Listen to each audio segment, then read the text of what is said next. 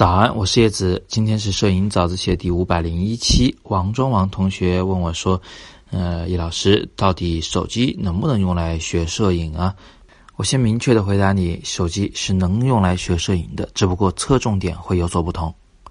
学摄影呢，我们主要在学习三个方面的知识。呃、第一个方面呢是器材的操作，就是那个相机啊，它光圈怎么调，快门怎么调，对焦怎么调，呃，镜头焦距怎么运用，这是器材方面的知识。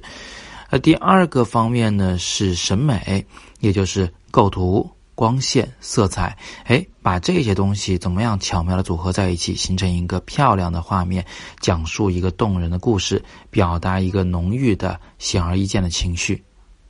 学摄影要学的第三个问题呢，就是后期处理。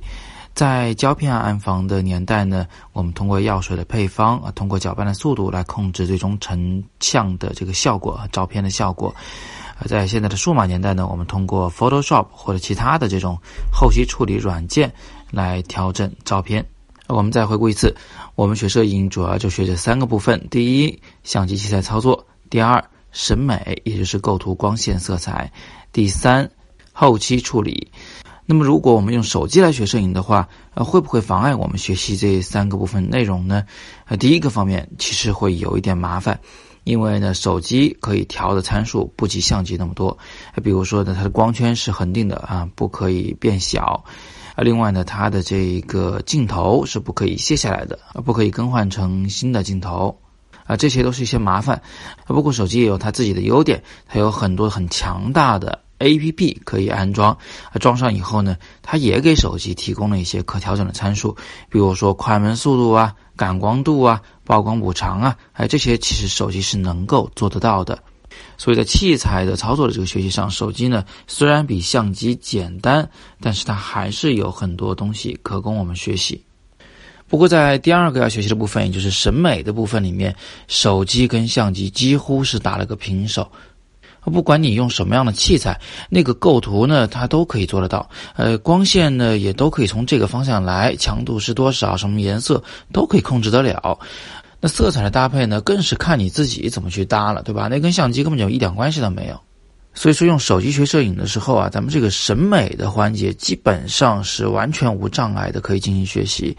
甚至呢它还有些优势。优势是什么？优势就是那么复杂的相机操作我们现在不用想了，我们就拿着一个简单的手机哎来拍照片。这个时候我们就更容易把注意力集中在审美的问题上来，怎么样把照片拍漂亮，怎么样运用构图、光线、色彩。那么这一点呢也是咱们手机摄影爱好者应该去啊花心思练习的一个重点。摄影学习的最后一个部分，也就是后期处理这个问题呢，手机也有很多非常强大的软件可供大家使用。那比如说咱们手机上呢有一个软件，号称是移动端的 P S， 啊，它叫做 Snapseed。 还有一款软件呢可以模拟所有的胶片的色彩，叫做 V S C O。 另外还有一款专门用来调整脸部的细节的一款软件，叫做 FaceTune， 现在已经出到了第二代。啊，这些软件都非常强大，甚至呢它比电脑端的 Photoshop、Lightroom 这样的软件呢还要更容易使用一些。那么除了一些特别偏门的、特别花哨的这种摄影的后期处理技巧在手机上是无法实现的以外呢，绝大部分的功能手机上都能实现得了，所以手机学后期也没有问题。所以答案已经非常显而易见了，我们再总结一次。而手机呢虽然在器材操作的这个参数调整上略逊于相机，呃，但是呢它更容易让我们把注意力集中在审美，就是构图、光线、色彩的这个问题上来。与此同时呢它还有非常强大的后期处理软件，所以手机是完全可以拿来学摄影的，它也完全可以创作出非常优秀的摄影作品。关于这一点呢，大家可以去关注一个叫做 I P P A 的全球的 iPhone 摄影大赛。这个比赛呢二零零七年就成立了啊，并且每一届的获奖作品就真的是非常优秀。那最后请你记住，艺术作品的价值呢从来都跟艺术家本身的呃自己的修养是非常有关系的。至于这个艺术家用的是什么样的工具来创作这个作品，其实并没有什么太大的关系。啊，这就好像是一位书法家，他即使用的是一支烂毛笔，沾了一点水，就在地上随便写了几个字，那他这个字也还是漂亮的。